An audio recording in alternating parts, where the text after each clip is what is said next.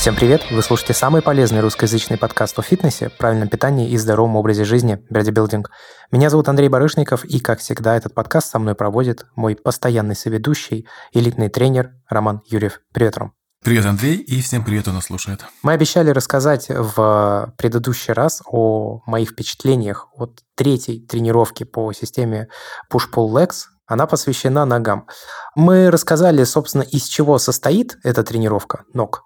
Но давай я теперь поделюсь уже непосредственно своими впечатлениями, потому что я ее ну, провел. Значит, обратные выпады с фокусировкой на ягодицы. В принципе, уже после этого упражнения мои ноги были очень сильно забиты, но ко второму упражнению я подходил еще, ну как сказать, во мне было достаточно много уверенности, что у меня все получится, и я справлюсь. И далее пошли приседания Джефферсона в седло. Очень необычная постановка ног. Причем тут даже не столько постановка ног необычная, сколько скорее поворот корпуса относительно ног.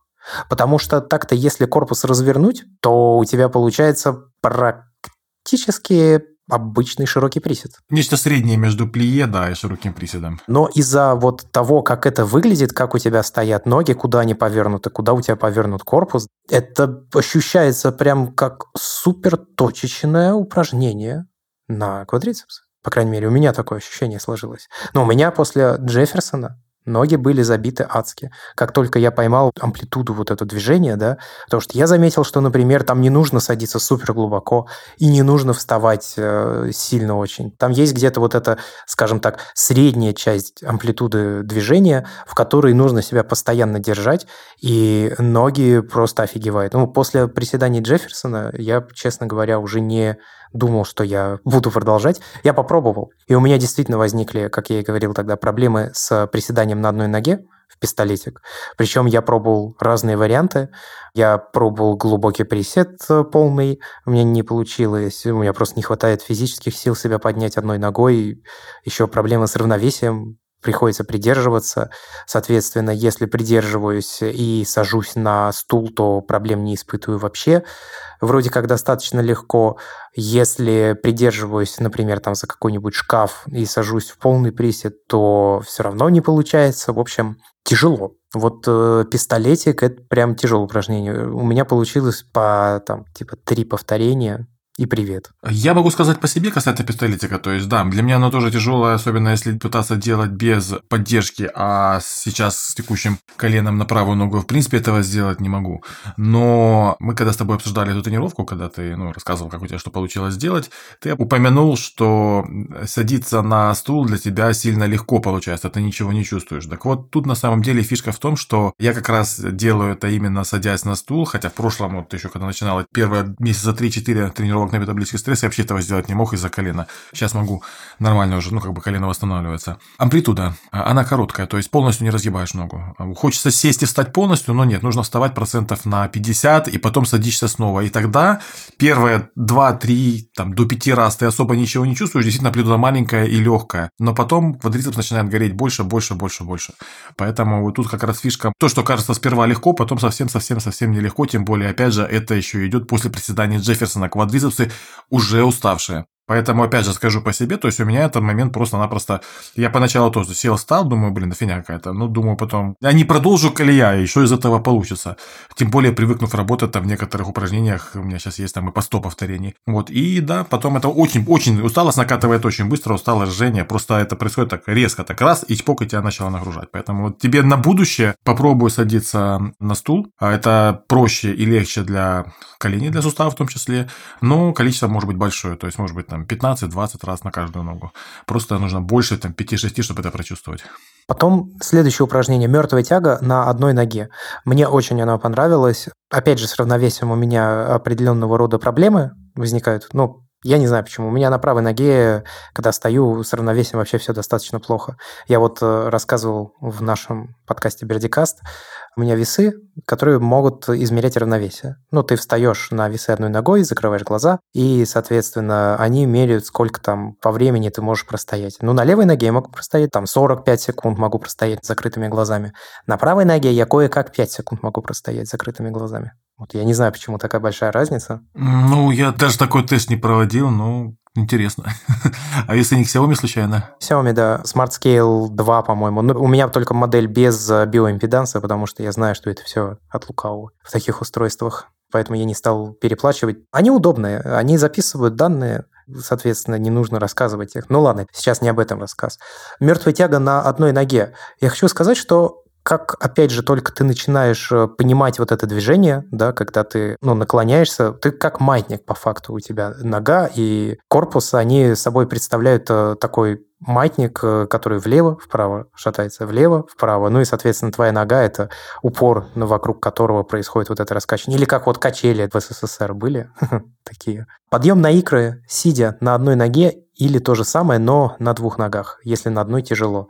Соответственно, да, очень действенное упражнение. Кстати, интересно, что раньше мы с тобой икры отдельно целенаправленно не делали, но так как сейчас тренировки другие, с учетом ну, как бы отсутствия тренажеров вообще каких-либо, да, мы здесь начали делать отдельные икроножные. Полезное упражнение, причем не только там для тренировки икр. А бывает тоже люди говорят, что зачем икры тренировать и так большие. Ну, там бывают человека они. Там, или у девушек, которые ходят постоянно на каблуках. Но хождение на каблуках для девушек это статика, нужно работать в динамике. То есть это помимо того, что как бы, ну, сама нужна мышца, чтобы не было дисбаланса, ее надо тренировать. Причем, опять же, важный момент. Желательно тренировать не только икроножную мышцу, но и перед голени тоже.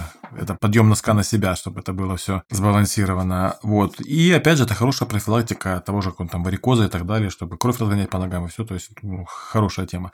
Вот. Но опять же, до того, в общем-то, вопрос особо не стоял. У тебя, по-моему, с этим проблем в принципе никогда не было. Но, с другой стороны, опять же, возвращаясь к тренировкам, мы, думаю, можем добавить это в день ног, например, чтобы это было. Да, я думаю, стоит добавить. Икры как бы хорошая мышечная группа. Она, конечно, получает много косвенной нагрузки во время дня ног, ну, все равно. Ну да, но отдельно там одно упражнение под конец не помешает, да. Нам слушатель Алексей Степанов задал следующий вопрос. Прослушал все выпуски вашего подкаста, прямо круто и на пальцах объясняете. У меня вопрос о тренировках в домашних условиях с резиновыми петлями или эспандерами. Как с ними лучше тренироваться? На самом деле резиновые петли эспандеры один из самых лучших вариантов э, для тренировки в домашних условиях, особенно если есть возможность куда-то их еще и зацепить снизу и сверху. То есть это фактически будет имитация блочного тренажера нижнего и верхнего. Тренируйтесь очень просто. Берете ту же самую тренировку full body, которая есть, описание в подкасте, и адаптируйте все упражнения, которые там есть под резинки. Э, приседания вы приседаете с резиновой петлей. Единственное, только не забывайте, что резиновая петля, чем она сокращается, нагрузка меньше, удлиняется, нагрузка больше. Она все-таки немножко там отличается. И основная особенность работы с резиновыми петлями в том, что количество повторений из-за вот такой вот особенности нагрузки в них должно быть 15, 20, может быть даже до 30. То есть не 8-12, как классика, например, когда мы работаем на гипертрофию, а 15, 20 до 30 раз. Соответственно, практически любые движения с той же самой тренировки full body, их можно адаптировать под петли. Когда у нас речь идет, например, о подъеме там на бицепсы, вы можете поднимать просто резинку, а можете взять э, черенок от швабры и сделать себе полную имитацию штанги. То же самое касается блоков, то же самое касается там каких-то ручек, то есть если дешевые достаточно, можно купить ручки, которые за петли цепляются, и у вас будет полная имитация гантели, либо, но опять же, ручки нужны тогда, когда вы работаете с петлями с натяжением 25-50 килограмм, ну, довольно толстыми, тогда уже нужно брать ручки, например, если вы делаете тягу петель в наклоне к животу большим весом, там, или мертвую тягу, например, тогда удобно ручки. А так можно обойтись без них, просто браться за петли и все. Поэтому все просто, то есть берете тренировку для тренажерного зала, адаптируете под петли. Единственное, что желательно найти, как за что ее можно зацепить сверху и снизу, и все. А вот такой вопрос. Мы часто говорим про резинки, и я согласен, что это прекрасная совершенно вещь, которую можно использовать как тренажер в том числе. Но вот существуют же еще специализированные различные петли типа TRX. В чем принципиальная разница между резинкой спортмастера за 3000 рублей или там 2000 рублей и петлями TRX, которые стоят в районе десятки плюс-минус тысяч рублей? Если речь идет об оригинальных петлях TRX, стоит не забывать, что там определенная у них конструкция, которую далеко не всегда в дешевых э, петлях копируют.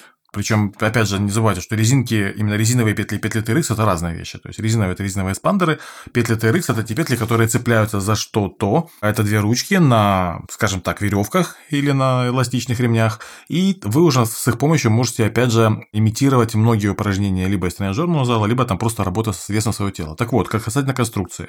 То, чем сталкивался я в дешевых петлях. Основное, что у них чаще всего бывает нехорошо, это то, что у них фиксированная длина. То есть длину менять нельзя. Тут купил какую-то определенную длины петли и с ними ковыряешься, там за разные эти цепляешь и так далее. Второй момент – хреновые слабые ручки. То есть они в первую очередь начинают рассыпаться, эти самые ручки. А третий момент – сами ремни, то есть, ну, как это все сделано. Четвертый момент – TRX – это понятно, что отчасти, естественно, платится и за бренд, собственно, но а, это достаточно такая продуманная конструкция, в том числе и в плане того, как с ними работать, когда уменьшать, увеличивать длину, насколько это сделано. Сами фиксаторы, это они там достаточно достаточно дорогие и серьезные. Ну, в общем-то, это и все. То есть, это конструкция, это качество материалов.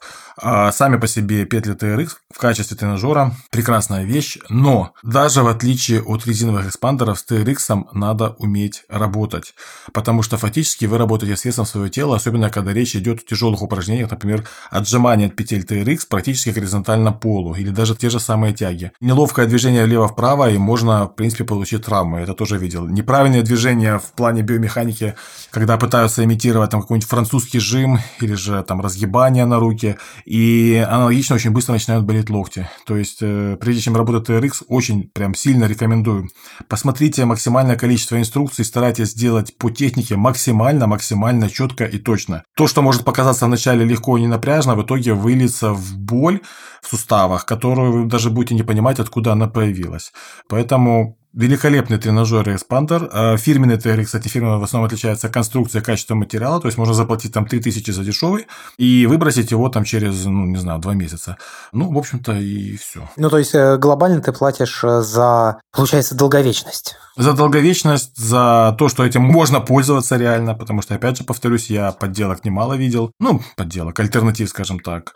Может быть, и качественные есть, я с ними не сталкивался.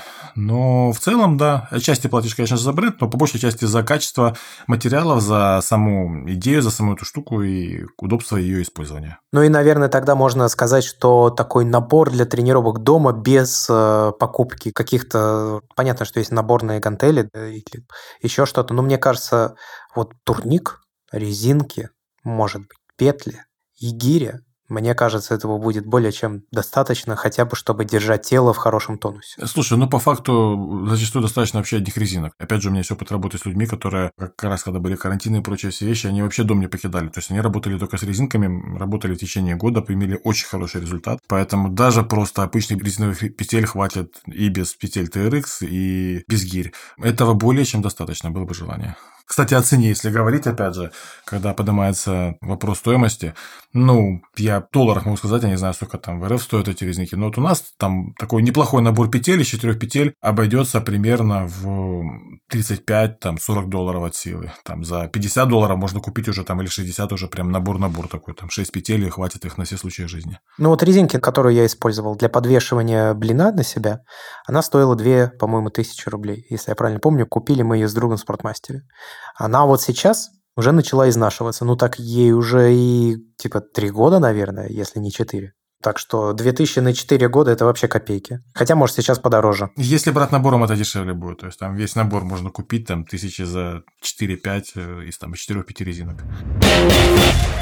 Ну вот, э, если у кого-то есть еще вопросы, то вы можете задавать их нам на почту. Она указана в описании к выпуску подкаста. Это bbsobakaberdicast.com. Ну и продолжая тему наших тренировок и того, как Рома уже, получается, не возвращает, а продолжает и развивает меня дальше, у меня такой к тебе вопрос. Ты упомянул в прошлом выпуске подкаста, что вот эта тренировка, которая построена по принципу push-pull-legs, это тренировка на метаболический стресс. Я недавно встречался со своим коллегой Георгием Джиджей из подкаста «Похожий фотограф», и когда он спросил, на что направлена эта тренировка, я начал в голове, значит, такой прокручивать, так-так, как же это Рома-то там называл? Я говорю, на метаболический стресс что ли. Можешь рассказать немножко подробнее? Потому что я помню, ты упоминал этот термин в одном из наших после шоу, что ты сам начал пробовать тренировки на метаболический стресс, и я так понимаю, что push-pull legs – это пример одной из таких тренировок. Да, push-pull legs, ну, в данном случае в том варианте, в каком она есть, потому что классический push-pull legs, он может использоваться как угодно. Есть два, скажем так, основных принципа увеличения объема нагрузки и для того, чтобы наше тело постоянно выбивать из равновесия. То есть, э, если, допустим, приходить в тренажерный зал и делать примерно один и тот же объем работы, причем это может быть так, то есть вы, допустим, делаете жим лежа 50 кг на 12 повторений, а в следующий раз вы делаете жим лежа 55 кг на 8 повторений, а потом обратно возвращаетесь с 12 и так далее, и в итоге общий объем он будет идентичен. Не меняя этого, то есть будь то вес отягощения, либо объем, вы будете топтаться на месте. Я наблюдаю, что люди могут топтаться на месте годами. Это наблюдаю на самом деле постоянно, потому что самая большая проблема людей, которые занимаются в тренажерном зале самостоятельно, просто там для себя пришли позаниматься, это конкретно работа с ведением дневника и с вот этими всеми подсчетами, расчетами. Соответственно, классическая работа в тренажерном зале с увеличением, скажем так, либо объема, либо веса, это называется тренировка с прогрессивной перегрузкой. Прогрессивная перегрузка – это тогда, когда каждая тренировка, каждый раз мы увеличиваем немножко стресс для нашего организма. Этот стресс может увеличиваться двумя способами. То есть, либо это увеличение веса отягощения, то есть жим лежа 50 кг – это вес 1 отягощения, жим лежа в следующий раз 55 кг, вес отягощения повышается, стресс для организма больше. Либо с помощью увеличения объема, то есть объем – это какое количество килограмм за тренировку было сдвинуто, перенесено, скажем так. Вот как раз тут, когда мы говорим о прогрессивной перегрузке, очень важно чтобы каждый раз у вас была метрика, которая показывает, что работа увеличивается, объем работы растет. Почему? И почему часто бывает так называемое состояние плато у людей, казалось бы, мы вроде там с весами варьируем, там что-то там с повторениями варьируем, вот что-то там даже записываем, но часто бывает так, что человек не считает, а что же, какой же реальный объем он сделал, перетягал. То есть, смотрите, э, простой достаточно пример, опять же, с тем же самым жимом лежа. Это уже касается физиологии, скажем так. Тогда, когда мышца надо выжать определенный вес, допустим, 50 килограмм для человека является, он может их выжать 10 раз, 50 килограмм. Это определенная работа, которая вовлекает определенное количество мышечных волокон. Вес не самый большой, его человек может сдвинуть 10 раз. Соответственно, первые 3, 4, 5 раз действуют, работают одни мышечные волокна. Потом, когда устают одни, подключаются другие. Те, которые отдохнули, потом подключаются третьи. То есть, грубо говоря, работают мышцы грудные, но не все волокна в них включаются. То есть, мозг может включать, он так и делает по частям. Он никогда не включает все мышцы. То есть, если для работы требуется определенное усилие, будет подключено определенное количество мышц. Соответственно, 50 килограмм, 10 повторений, включается, допустим, там 20% мышц, потом следующие 20%, те устают, там еще подключаются, еще подключаются такими вот кусочками. И под конец, если человек делает этих 10 повторений или 12 уже под конец, вот ему уже тяжело, фактически рабочие повторения, те, которые действительно эффективные, когда у него проработали все мышцы, это будут уже последние вот эти, когда ему реально тяжело. Соответственно, допустим, ровно того же самого эффекта можно добиться, если 30 килограммами делать, там, допустим, 20 повторений или 25. А вот когда мы уже количество повторений увеличивается больше, то есть это уже там 25, 30, 40, 50 повторений, тогда, когда вы работаете в отказ, тогда, когда вы работаете одним весом, жмете там 40 раз или 30 раз, потом вес снижаете и продолжаете жать, снижаете и продолжаете жать, работая.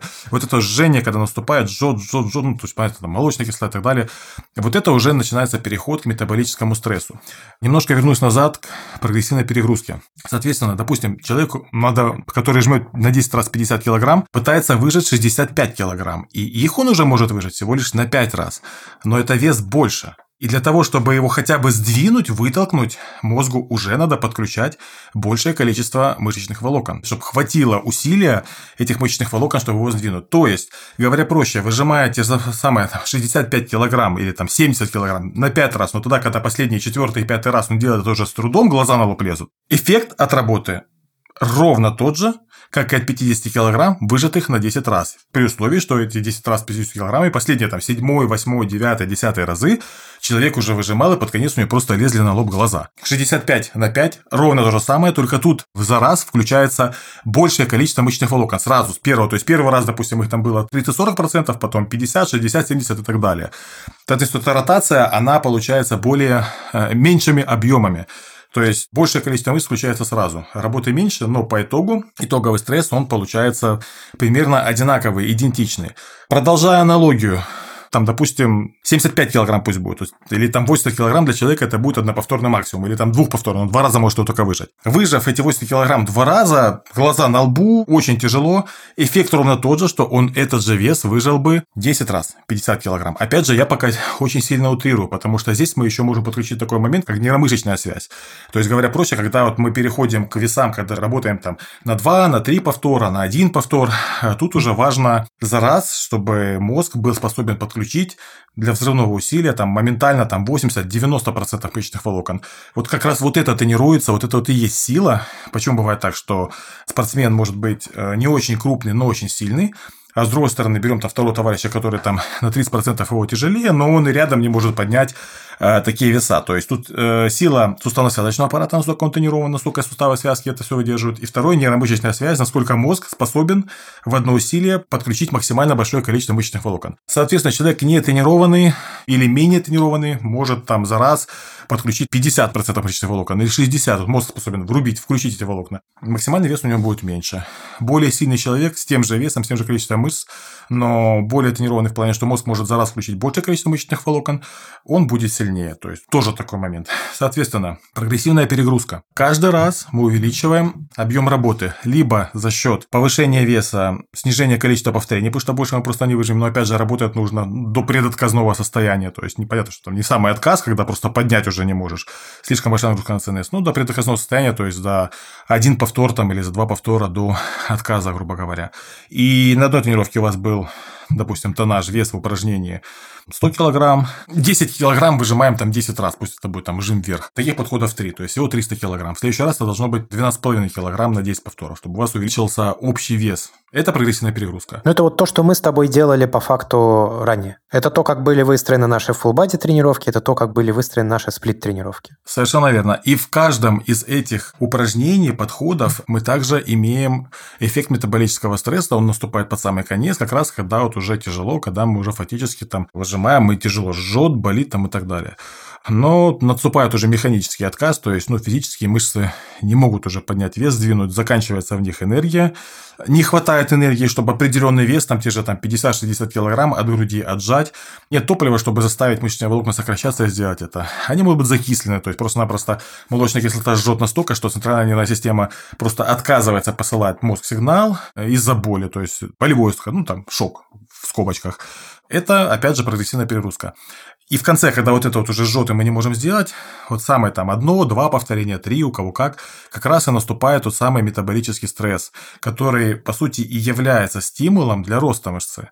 То есть проработали абсолютно все мышцы, запустились эти все процессы, выработалась молочная кислота, молекулы того же самого тестостерона, полезные вещества начали проходить сквозь мембраны клеток, запустились процессы мышечного роста. И прикол в том, что когда работаем на, по системе прогрессивной перегрузки, вот, допустим, у тебя хороший результат, хороший прогресс очень. Э, с одной стороны, то, что ты как бы восстанавливал то, что у тебя было наработано, с другой стороны, ты умеешь тренироваться.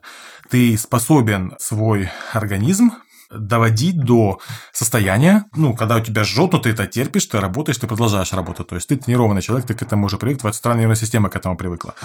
У тебя такой прогресс. И обратная ситуация. Человек не особо тренирован, либо у него там низкий порог боли, либо просто он как бы не знает всех этих моментов.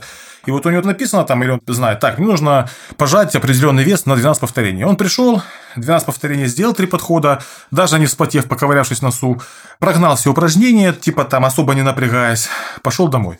И так на каждой тренировке. В таком случае из, допустим, четырех подходов рабочих, якобы рабочих, с рабочим весом. Если этот вес был такой, что он спокойно 12 раз сделал в первом подходе, 12 раз сделал во втором подходе, 12 раз сделал в третьем, в четвертом уже он почувствовал, что ему тяжелее, то есть там восьмой, девятый, десятый, 11-12 он выжил с трудом. По сути, вот у него уже только лишь 4 этих повторения были эффективны во всем этом упражнении. И пятый подход он начал делать, и он даже не дожал своих 12, он выжил всего лишь там 8 или 9 повторений, почти в отказ, и получил еще 3-4 повторения, эффективные тогда, когда наступал тот самый метаболический стресс через систему прогрессивной перегрузки. И из всего упражнения он получил из, грубо говоря, 60 повторений эффективных всего лишь от силы там 5, может быть 6. Это организм в эффективном режиме работал каких-нибудь там 12-15 секунд. Все, тогда, когда действительно был какой-то стимул к росту. И, честно, так работает подавляющее большинство людей. Ну, вот из-за этого, собственно, и застой все. И из-за этого все эти истории про то, что там без стероидов не накачаешься, и все это волшебные таблетки. Люди, которые в хорошей форме действительно достигли этого без применения ничего бы то вызывают вопросы и так далее. Люди просто-напросто не дотренировываются тупо, то есть они себя жалеют, они не достигают этого. И тут мы начинаем говорить о прям системе тренировок, полностью построенных на метаболическом стрессе. Тогда, когда мы наш организм заставляем, не тоже заставляем, а он переживает вот эти вот процессы, он доходит до такого состояния, когда наступают эти процессы метаболического стресса, не в течение там 5-10 секунд, а это может длиться минуту, полторы минуты. То есть, ну, вот я что у меня некоторые подходы длятся по 3-4 минуты, из которых жжение там половину этого подхода.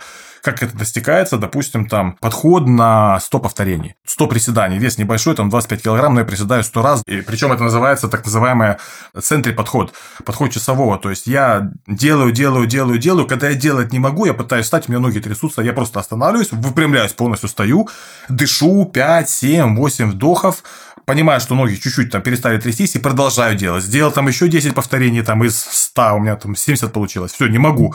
Подышал 3 секунды, опять делаю, подышал, опять делаю, подышал. И так, пока не будет 100 раз, тебя трясет и колбасит все, но получается из 100 повторений у тебя с легчайшим весом, то, что не нагружает абсолютно, то есть суставно-садочный аппарат, ты получил не знаю, 30-40 повторений в состоянии метаболического стресса. Это просто вот один из примеров. Там примеры другие, допустим, работа в режиме стоп-пауза. Навешиваю там относительно небольшой вес, допустим, жим там лежа, когда я могу пожать штангу, 20 раз такой вес. Опять же, кстати, вот в режиме работы метаболического стресса обычно количество повторений 15-20 и более стартовое повторение. Я выжимаю 20 раз эту штангу. Все, последнее там 18, 19, 20 уже еле-еле. Я ее кладу на стойки, 5 секунд отдыхаю, может быть, 7 секунд отдыхаю, несколько глубоких вдохов. Снова беру и снова делаю. Сделал, допустим, не 20 уже, а всего лишь 7-8 раз. Не могу. Поставил на место. 3-5 вдохов. Снова беру ее и снова делаю, пока уже это будет, там, может быть, 4 повторения, может быть, 5. Снова кладу. Кладу 3-5 вдохов, снова беру и снова пытаюсь выжать. И в итоге получается, что я делаю первые 20 повторений, и из них у меня уже 3-4 эффективные, тогда, когда я делаю, вот уже, ну, мне тяжело. А потом, следующее, после стоп-паузы, они все эффективные. Я получаю еще 7 эффективных, еще 4, еще 5. И получается, что в одном подходе я получаю 15-20 эффективных повторений, которые вгоняют организм в состояние метаболического стресса. И вот идут все эти команды на мышечный рост. Стресс для мышц, эостресс, который провоцирует рост этих самых мышц. Опять же, это лишь один из примеров. Вариантов много. Дроп-сеты, гигасеты, э, центри-сеты, а, стоп-пауза повторения и так далее. То есть, еще один пример могу, опять же, назвать, там, допустим, те же мышцы ног. Например, учитывая то, что у меня... Я не могу работать с большими весами сейчас. Допустим, но ноги при этом пришли в там великолепную форму, там восстановились, там, да, у меня там правая чуть компактнее, чем левая, потому что вот из-за колена, но пример упражнения, разгибания ног, то есть, допустим, работа на разгибание ног в режиме прогрессивной перегрузки, опять же, чтобы говорить не о сферическом коне вакууме, а немножко такой более близкий пример. Одна тренировка, у нас, допустим, 50 килограмм мы разгибаем на 12 раз, и у нас 4 рабочих подхода. Следующая тренировка, когда у нас опять тренировка ног, то же самое разгибание ног в тренажере, мы разгибаем уже, допустим, 52 килограмма по 12 раз 4 подхода. Следующая тренировка 55 килограмм по 12 раз 4 подхода. Далее 60 килограмм, 12 раз не получается, на 10 4 подхода. Вот это прогрессивная перегрузка. И так мы потихонечку растем в режиме там 8, 12, можем до 6 повторений спускаться. Больше, больше, больше, больше. Либо объем, если растет объем, то это до 20 повторений, либо вес отягощения. Как это режим работы метаболического стресса? Допустим, вот у меня один из вариантов разгибания ног. Вариант номер один. У меня 6 подходов. Подход номер один. 50 повторений. Вес такой, чтобы я мог сделать без перерыва 30-35, остальные я добиваю в режиме стоп-паузы. Я делаю 35 повторений, ноги горят, глаза на лбу. Я отпускаю блок, я вынимаю ноги, то есть я пытаюсь, чтобы они перестали их жечь. Проходит 3-5 секунд, я засовываю, добиваю до 50 повторений. Следующий подход через 2 минуты. 60 повторений. Все то же самое, в том же режиме, но их уже 60. Следующий подход – 70 повторений. Все то же самое, глаза на лбу, я громко ору, рву волосы на всех местах, но я делаю, отдыхаю 3-5 секунд, делаю, отдыхаю 3-5 секунд, делаю, отдыхаю 3-5 секунд, упал по тренажер. Следующий подход – 80 повторений. Чтобы э, мало не показалось. И все то же самое, тот же самый хардкор, ад, жесть, кошмар, но весело. Следующий подход 90, и следующий подход 100 повторений, ровно в том же режиме. Вес я не уменьшаю, то есть вес ровно тот же самый. То есть, когда я делаю 100, прикольно, что организм к этому делу адаптируется со временем. И там я уже, допустим, сразу умудряюсь сделать 40-50, а потом с матюками, воплями, вырыванием волос из всех частей тела, откуда только можно, добиваю до 100. И это у меня только первое упражнение из там пяти упражнений на ноги примерно в таком же стиле. Вот это работа на метаболический стресс. Нафига эти все мучения, казалось бы, сделал разъебание ног и все, пошел домой. Ну, в общем-то, у меня такое состояние есть, но, блин, наш организм прекрасен, я его обожаю. Я, наше тело это прям круто, особенно когда его тренируешь, ты видишь, насколько оно становится сильнее, нагоняется огромнейшее количество крови в мышцы. Они настолько прогреваются, суставы, связки, вес-то небольшой. Опять же говорю, у меня колено восстанавливается, я просто, ну, учитывая то, что я не мог ногу разогнуть в свое время полностью, я не мог ни выпад, ничего сделать, а сейчас у меня работает все. Я даже делаю э, шаги гиганта, так называемые, или утиный шаг, то есть, грубо говоря, на полусогнутых. Я, я даже так стать в свое время не мог. Это прекрасно. И дальше продолжение банкета. Ноги разогреты, крови нагнано столько, что аж мышцы разрывает. Работаем дальше. И еще у нас убиты квадрицепсы. Соответственно, следующее упражнение, допустим, когда нужно там подкачать ягодицы или там заднюю, допустим, какой-нибудь становой тягу сумо с упором на ягодицы. В большинстве своем, когда особенно девочки пытаются это делать, они постоянно подключают квадрицепсы. Хочешь, не хочешь, но техника страдает. То есть там немножко другая техника упражнения. Но когда у тебя квадрицепсы уже убиты, все, они трясутся, они не работают. Мозг, он же хитрый, он такой, так, все, квадрицепсы не работают, он подключает ягодицы. Хочешь, не хочешь, ты поначалу пытаешься делать ногами, нифига не получается, все. Очень много упражнений, техника выполнения упражнений, то есть я пересмотрел, я увидел, что несколько лет меня не было крепатуры ягодиц. Сейчас она у меня практически каждый раз, когда Вообще не было. Да, но ягодица – это третья по силе мышца в нашем организме. То есть ее вообще тяжело, в принципе, нагрузить. Более того, она так располагается предполагается, что наш мозг, он постоянно пытается э, сработать не ягодицей, а всем, что вокруг, кроме нее. Кстати, ты этот момент почувствовал на той самой мертвой тяге на одной ноге. Вот этот момент, когда у тебя тело как бы качается на этой самой ягодице, вот это ее работа. И тот же самый принцип, когда, допустим, делаешь становую тягу сумо, ягодичную. Тот же принцип, когда делаешь мертвую тягу, ягодичную, не нагружая мышцы разгибателей, не нагружая заднюю поверхность бедра. Это много. И вот когда ты это понимаешь и смотришь, как девочки все хотят себе накачать ягодицы, они тупо грузят себе квадрицепсы, приводящие, заднюю поверхность бедра. Кстати, обычная гиперэкстензия тоже может быть задействованием ягодиц. Сто процентов, смотри, опять же, но тут гиперэкстензия важный момент. Если у человека какие-то проблемы с позвоночником, или он слаб, слабые мышцы, разъебатели, чтобы они его держали, нельзя делать гиперэкстензию с упором на ягодицы, потому что, когда делаешь гиперэкстензию с упором на ягодицы, а, у тебя дугой позвоночник, ты согнут в позвоночнике именно в поясничном отделе. И тогда можно подключить ягодицы. Этого нельзя делать, если какие-то проблемы со спиной есть. Потому что, когда спина ровная, и мы делаем за счет изгибания в тазобедренном суставе, а не подключения ягодиц, то есть там подключается, работает квадратная мышца спины внутренняя. Это безопасно. Но да, да, то есть можно э, работать именно на ягодице. Ровно то же самое. И вот это называется работа на метаболический стресс. Огромнейшее количество повторений, вес небольшой, и вместо того, чтобы мы получаем не 5-6 эффективных э, повторений, когда все горит и запускаются эти процессы, а мы их получаем десятки. Тело работает в этом режиме не 5-10 секунд, 20, а оно минутами работает в этом режиме. Но в чем тут нюанс? Казалось бы, то есть бери больше, кидай дальше. Волшебная система, и она работает, потому что у меня комплекция, форма э, изменилась очень сильно. И даже начало качаться то, что, казалось бы, у меня никогда не накачается. Ну, я имею в виду, там, утрирую, конечно, в принципе, то у меня форма и так неплохая, но она изменилась очень сильно. Ты прибедняешься, неплохая. Неплохая – это типа на троечку. Ну, я вижу, что, ну, я хочу, там, суши, лучше. Есть куда двигаться, и это, кстати, самое главное. Это совет просто слушателям. Найдите Рому в Инстаграме Big Bistus, зайдите, посмотрите. Он там недавно выкладывал свою актуальную форму, а потом я возвращаюсь мыслями к его словам, ну, неплохая форма. Ну да, да. Так вот, э, какой здесь баланс? Казалось бы, вот волшебная таблетка, волшебная тренировка. Дело в том, что переходить к системе работы по метаболическому стрессу может тогда, когда человек уже тренированный, когда у него тренирована ЦНС. Потому что в основном получается как? Если мы делаем среднее количество повторений, 8-12, классику, там 15 до 20, идет средняя нагрузка на суставно-связочный аппарат, средняя нагрузка на центральную нервную систему, ну и средняя нагрузка на мышцы. Когда мы работаем в режиме малого количества повторений, но с огромными весами, очень сильно нагружается суставно-связочный аппарат. А когда мы работаем в режиме огромного количества повторений, но с небольшим весом, суставно-связочный аппарат не грузится сильно, но очень сильно нагружается центральная нервная система. То есть должен быть достаточно высокий порог боли. Нужно уметь выдерживать это жжение, вот эту боль длительное время. Это достигается тренировками. Вначале нужно хорошо поработать по системе метаболического стресса, научиться это выдерживать.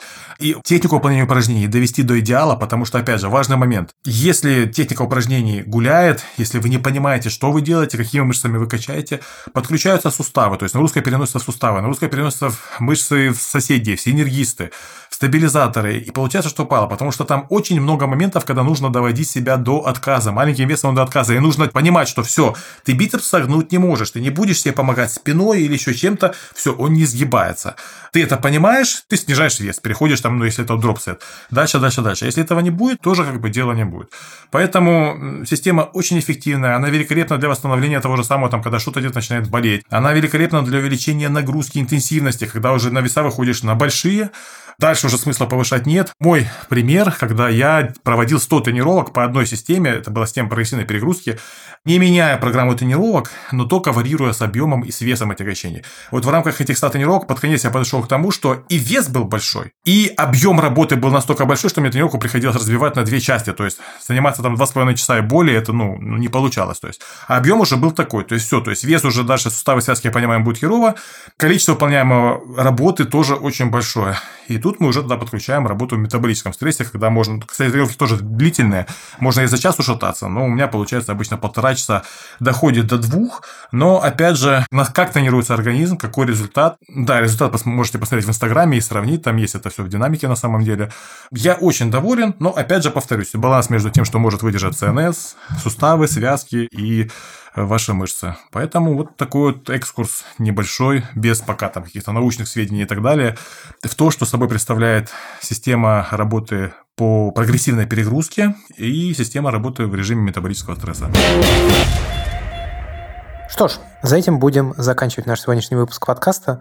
Я хочу поблагодарить всех тех людей, кто поддерживает нас на сайте patreon.com а также всех тех людей, кто ставит нам оценки в приложении Apple Podcast, пишет свои письма, напоминаю, почта bbsobakaberdicast.com. Вы можете задавать вопросы, мы будем на них отвечать. Мы решили возобновить эту практику. Нам кажется, что она весьма полезна для наших слушателей. Ну и будем продолжать тренироваться, возвращаться или там развиваться, кто как. Слушайте наш подкаст, подписывайтесь и до скорых встреч. Пока-пока. Всем счастливо.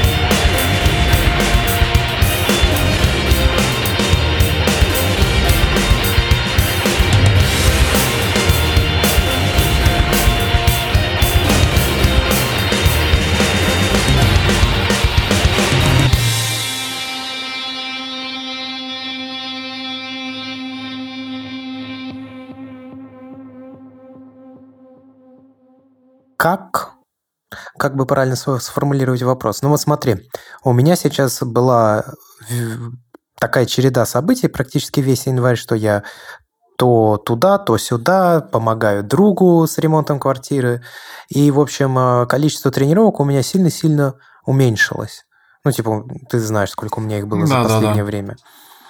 А, что как бы не очень хорошо, да, и мне хочется, ну, возобновить регулярный график тренировок. А, я надеюсь, что в ближайшее время у меня это получится. То там стол носил, э, достаточно нагрузился. Шестого этажа спусти, потом на другой этаж подними, по улице пронеси, ну, тоже как бы не весело. Вот. А как вот что в такие моменты лучше делать, чтобы не растерять прогресс, и, который уже набран, и сохранить мышцы в тонусе. Наверное, что-то типа такого. Как-то так сформулирую вопрос. Первое, не разжираться, и второе, чтобы ну, сохранялась у тебя физическая активность, ну, хотя бы там на уровне того, как это было. То есть, не обязательно, ну, силовая работа должна быть хотя бы два раза в неделю. Ну, то есть, любая, там, те же тренировки, которые я на все тело я тебе дал, push-pull legs, а, они отлично могут поддержать. Если не это, хотя бы пару раз в неделю, то есть чтобы это были какие-то там турники вверх тела нагрузить, вот, чтобы это были ноги.